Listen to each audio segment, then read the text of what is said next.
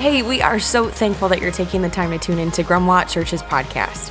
It's our hope that this is an encouragement to you as you draw closer to Jesus. If you'd like to find out more about all things Grumlaw or for more info on our in person gatherings, you can check us out at grumlaw.com. Now lean in. We're expectant for how God is going to use this time to speak to you today.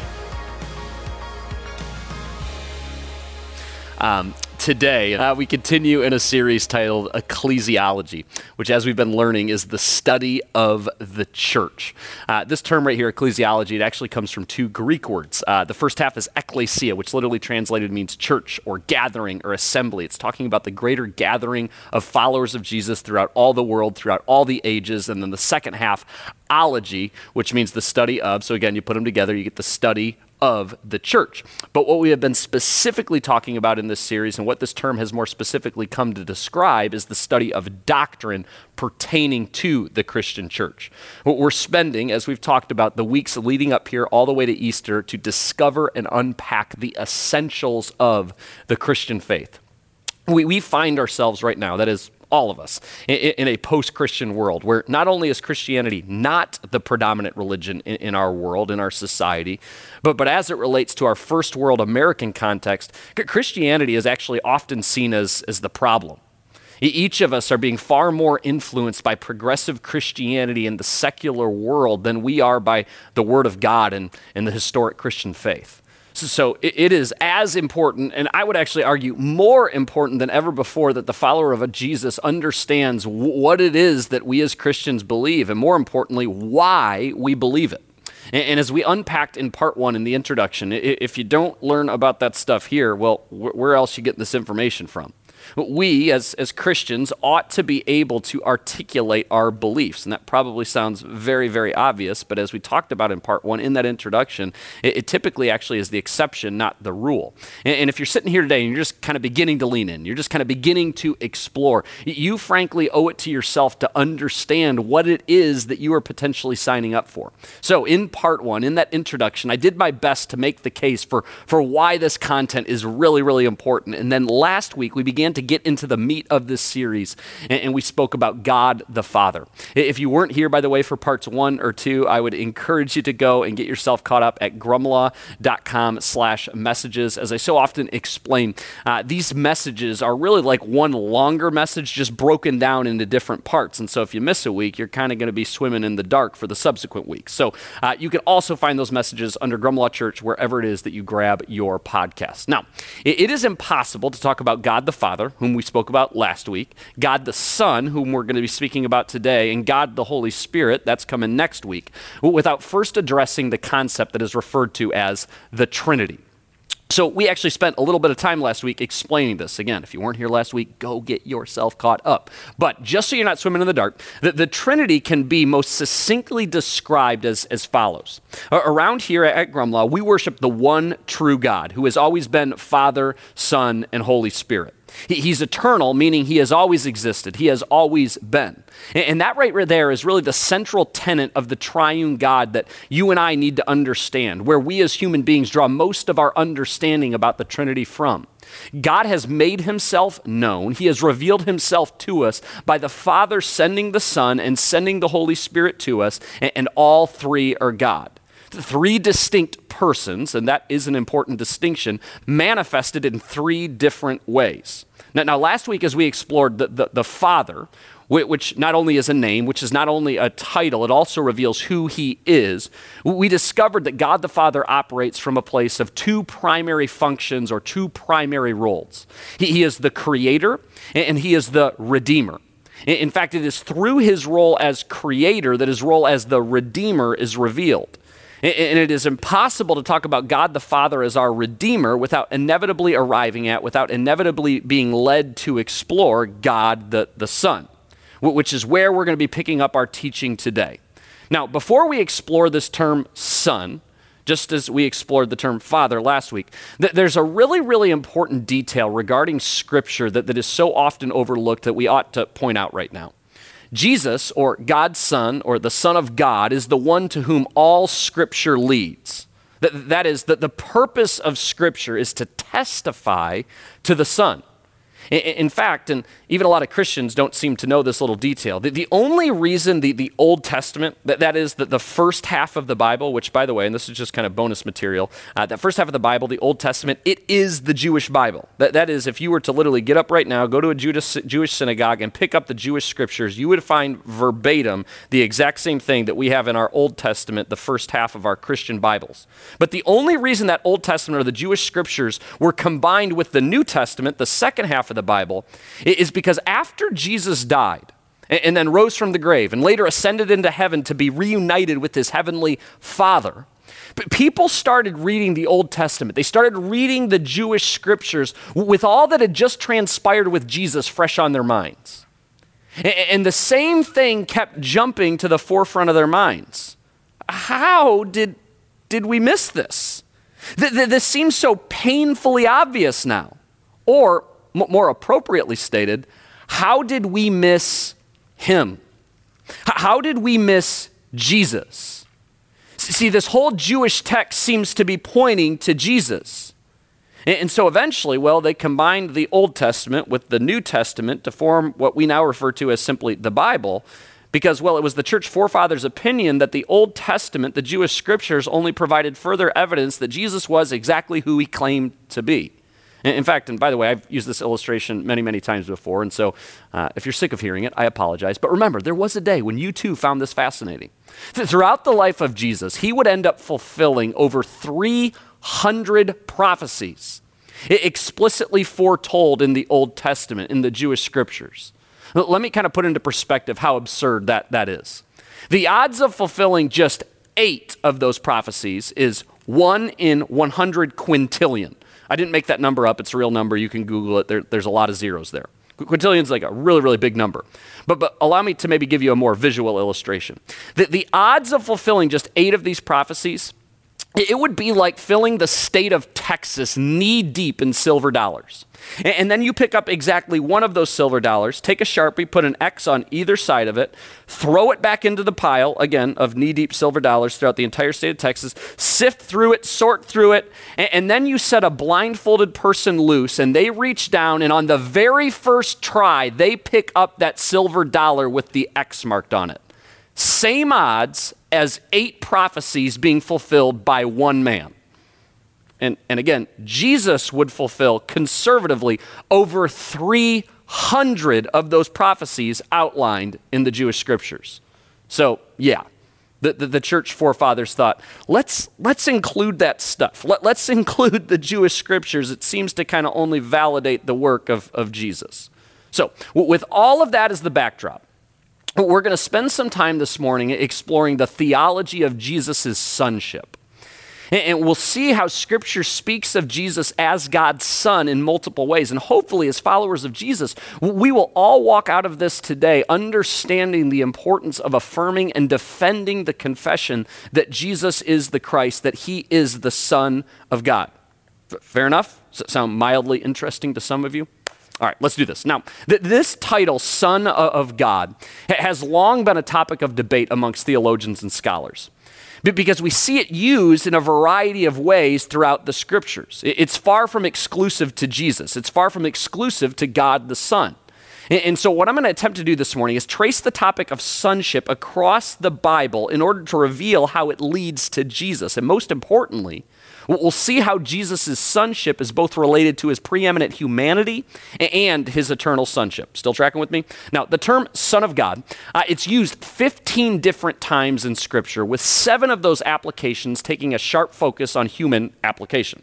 That those seven instances are Adam, Israel, God's chosen people, as talked about and spoken about within the Old Testament, that first half of the Bible. David, King David, we're going to talk more about him this morning. God's covenant people, those adopted by God in Christ, that is, you, and I, uh, those who have put their faith in Jesus, imitators of God, and then lastly, the, the seventh one, believers who will receive the, the kingdom of God. But, but more specifically, as it relates to our conversation this morning, Christ himself received the title Son of God in, in four ways. He, he fulfills the, the following roles, and you'll see that there's some overlap here Adam, Israel, David, and, and then lastly, the divine Son. And we're going to cover this kind of meat here this morning. Now, we're going to start here with, with Adam. Uh, we're going to make lots of connections, by the way, back to those prophecies that I referenced just a moment ago and why I thought it was necessary to make that point beyond just pointing something out that is so statistically absurd. In, in Luke chapter 3, Luke is one of those four gospel accounts, one of those four biological accounts of the life of Jesus, and the one that I find to be most compelling because the author, Luke, was a doctor. That, that is, Luke didn't just believe things for the sake of belief. He needed the proof. And he was hearing all these rumors about this guy who went by the name of Jesus and all these miraculous things that were happening that supposedly he was actually the Son of God. And so he actually dedicated the latter part of his life to validating and seeing if Jesus was who he claimed to be. And then he records those findings for us in this document titled Luke. And at the end of Luke chapter 3, Luke, again, the author lists, and if you've ever actually read this before, you've, you've likely wondered, you've likely thought, why does he list all of these names? It's so boring. It's kind of a trend all throughout his account. He gives us these painstaking details with people's names and whom they were related to. Why did you include this stuff, Luke? Well, right now I'm actually about to show you why. Luke, at the end of chapter 3, he, lists the genealogy from Jesus and traces it all the way back to Adam, the very first man. Or, as it appears in our Bibles, here's how he puts it. He says, Jesus was about 30 years old when he began his public ministry. That little detail right there even deserves a little bit of attention. Um, Jesus began his public ministry about 30 years old, and it only lasted for about three years. Think about that little detail. Jesus' earthly ministry, building what we now refer to as Christianity, only lasted three years, but yet here we are thousands of years later, and we're still talking about Jesus. That's just, that's just bonus material. Jesus was known as the son of Joseph. And then a bunch of names that you've probably never heard of before. It says Joseph was the son of this, and this person was the son of this person. It goes on and on and on and on and again. And again, enter the thought, good grief, Luke, this is so boring. But remember, Luke was obsessed with the details because he wasn't about to buy into all of this Jesus hype with, without the proof. And so, hey, he says, here's, here's the proof. And, then he gets to the end of this genealogy and, and he wraps it up with this Adam was the son of God. So again, begins with Jesus was, was the son of Joseph, a bunch of names, and he traces it all the way back to Adam was the son of God. Luke's entire point was to reveal Jesus as Adam's offspring by means of Abraham's family line. You remember talking about him from last week? Placed at the beginning of Jesus' public ministry, this genealogy identifies Jesus as son of Adam and son of God, and also helps to understand why the title son of God was even applied to Adam in the first place. Now, throughout the New Testament, the latter half of the Bible, that the theological significance of this connection between Jesus and Adam is only further developed. I'm going to give us just one such example that we find in Paul's letter to the early Christian church in Rome. He says there still everyone died from the time of Adam to, to the time of Moses, even those who did not disobey an explicit commandment of God, as Adam did. Now, now, Adam is a symbol, a representation of Christ who was yet to come. Now, an important distinction that, that is made here by Paul, and one that all of us should take note of as well, is that Adam clearly fell short of his glory. Remember the whole disobeying, rebelling, and, and sinning against God thing? But, but he still retained his status as an image bearer. But the last Adam, that is Jesus, is the true Son. He is the true image. He is the true glory of God. In this role, Jesus leads all of us to true glory that we cannot find apart from him. Or, as, as the writer of Hebrews puts it, another letter in the New Testament, it, it, says, God, for whom and through whom everything was made, chose to bring many children into glory. And, and it was only right that he should make Jesus, through his suffering, a perfect leader, fit to bring them into their salvation. As a son of God like Adam, all that was true of the first man is true of Jesus, only better because Jesus is without sin, because Jesus is without blemish. That's Adam. Let's move now to Israel, God's chosen people. Now, as discussed last week, God the Father began to reveal himself as our Redeemer by redeeming a, a, a remnant. We remember this? That that remnant was the Israelite nation, God's chosen people as it's told in the book of Exodus, again, a book that we find in the Old Testament, this is what the Lord says Israel, and notice the language here, is my firstborn son. God, as you might recall from the story from the book of Exodus, shortly thereafter, shortly after this is documented right here, He, he rescues the Israelites out from underneath the heavy hand of the Egyptians where they were serving as slaves showing the special place that the Israelites held in his heart. And in fact, later revelation identifies the Exodus from Egypt as the place where God became the father of Israel. One such example we find in a book titled Hosea, again from the Old Testament, the Jewish scriptures. It says, When Israel was a child, and this is God speaking, I loved him. And I called my, again, notice the intentional language here, and I called my son out of Egypt. Furthermore, this corporate identification of God's Son is like Adam. If you're not tracking with me, to break it down even further, what began with Adam is now carried on in Israel until it comes to Christ. We see this foreshadowing right here all throughout the New Testament. Most notably in Matthew chapter 4, when Jesus is in the wilderness for 40 days and he recounts the events of Israel and the triumphant rescue from, uh, of Israel out from underneath the hand of the Egyptians, signifying the kind of son that Jesus is a son like Israel.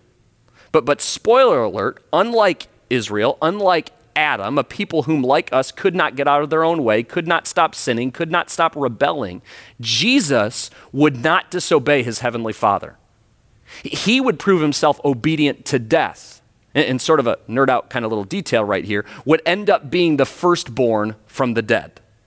Now, the, the most important Son of God title that Jesus receives is, is related to, to King David, whom we're going to explore right now. In, in Psalm chapter 2, this is actually kind of a poem written to David from God. It says, The Lord said to me, You are my son. Today, God speaking to David, I have become your father. This right here is God's testimony to his covenant to King David. Part of this covenant, as detailed actually in 2 Samuel chapter 7, if you want to nerd out on this stuff even further, was a promise that a son would sit on an eternal throne from David's family line. Now, now if you think about that, that that's kind of an outlandish promise. Unless you, which we all do, have the benefit of hindsight and know what God was alluding to, which we're going to explore right now. Now, now, in the immediate history of Israel, Solomon, David's literal son, he, he fulfills this promise. He ruled with wisdom, with justice, bringing peace and blessing to the people by leading the nation from Zion. But, but if you continue to read, the, the obedience of David's sons, it was very short lived. And it appeared that God had either broken this promise that, that his son would sit on an eternal throne, or perhaps maybe God was doing that whole thing where he's speaking metaphorically and he didn't really mean what, what he was talking about. As it would turn out, neither was true. Here's what happens next. The, the prophets within the Old Testament, in faith, began to speak of a son of David whose righteousness would restore the kingdom of Israel. And, they're reminded of this promise that, that was promised to King David. And, and specifically, the language of a, of a suffering servant begins to arise. As we've covered many, many times around here, most notably in Isaiah chapter 53.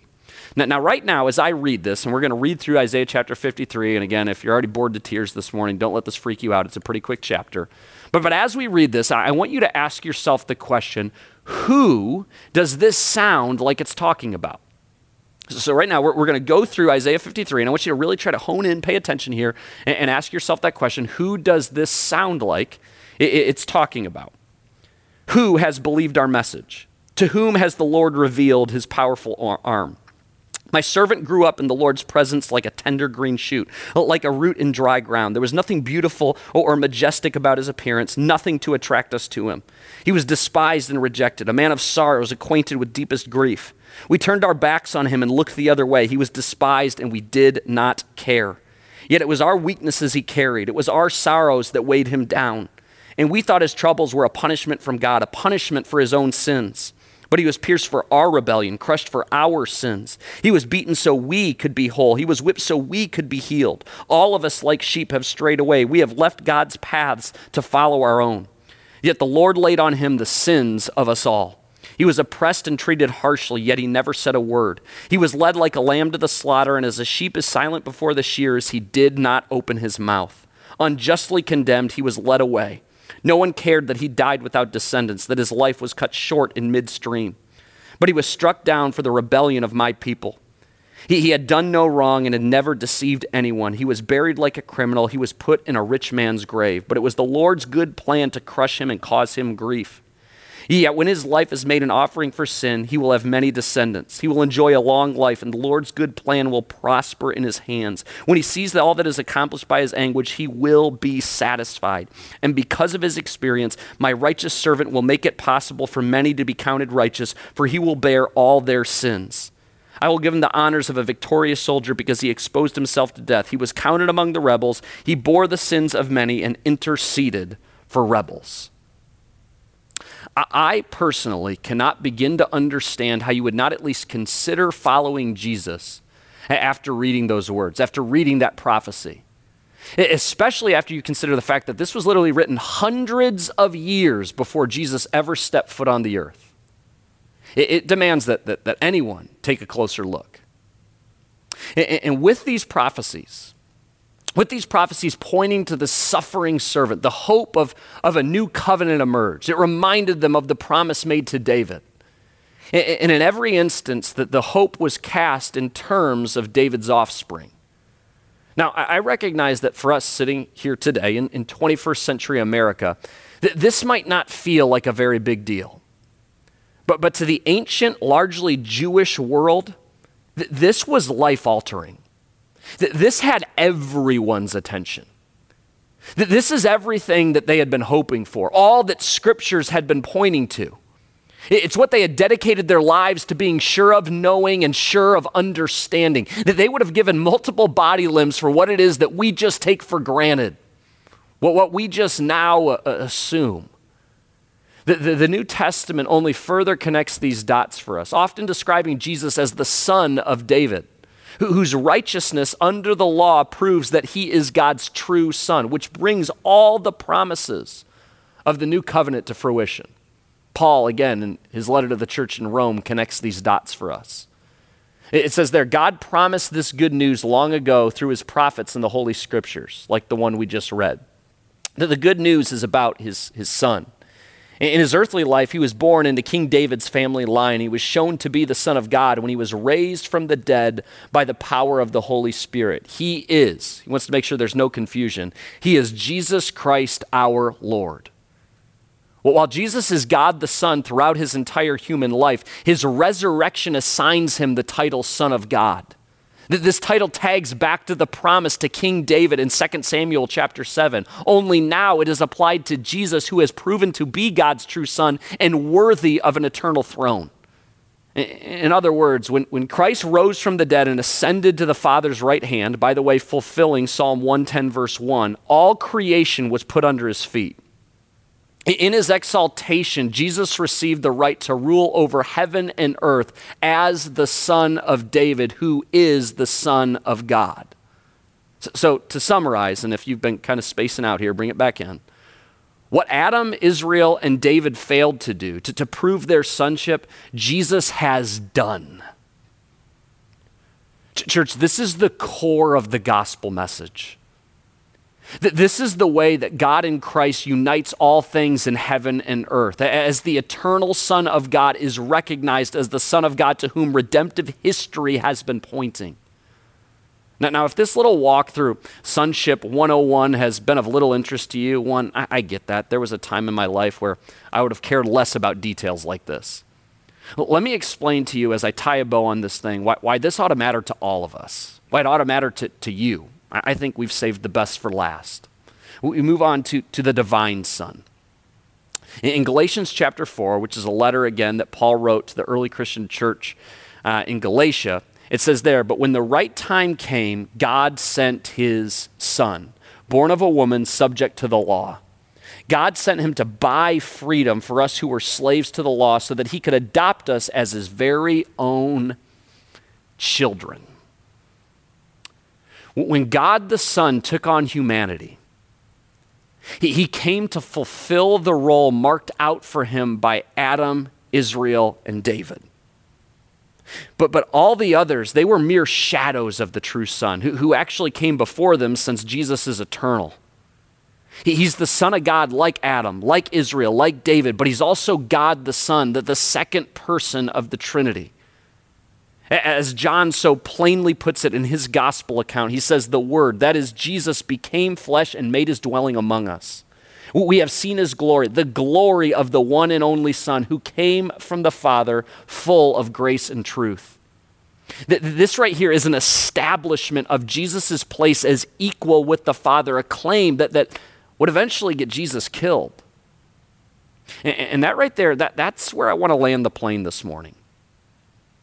All the evidence was staring at those Jewish leaders thousands of years ago. It, was looking at them right in the face. The miracles, the, the, the prophecies, the, the scriptures. I mean, they, they knew those scriptures better than anyone. I mean, Jesus himself in the flesh. And, and rather than bowing before God the Son in worship and adoration, they, they instead nailed him to a cross. They turned away. They rejected him. They ignored him. Now, now, to be fair, you should only worship Jesus, give your life to him if he is God. But, but like those same people who, who encountered Jesus in the flesh, you too, you watching here today, you have a decision to make reject or believe.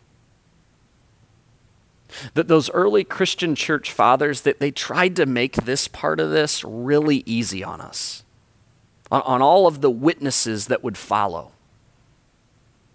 John puts it this way But these are written so that you may continue to believe that Jesus is the Messiah, the Son of God, and that by believing in him, you will have life by the power of his name, by the power of the Son's name. That is, that they recorded all of this, everything that we've covered this morning. You, you could even call it evidence that they, they did that for, for you, for, for me. In fact, they thought it was compelling enough that most of them would end up giving their lives for what they believed. That they would willingly offer their lives because they were so sure of Jesus. They were so sure of God the Son because they knew that, that only those who know the Son will experience true life, eternal life, the life that God offers to each of us through his son.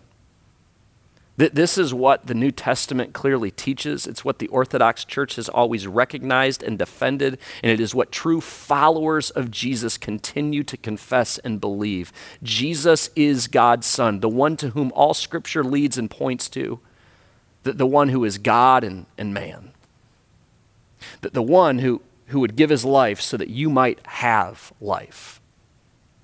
Or again, as, as Paul puts it, so that you could be adopted as his own children, sons and daughters of the Most High God.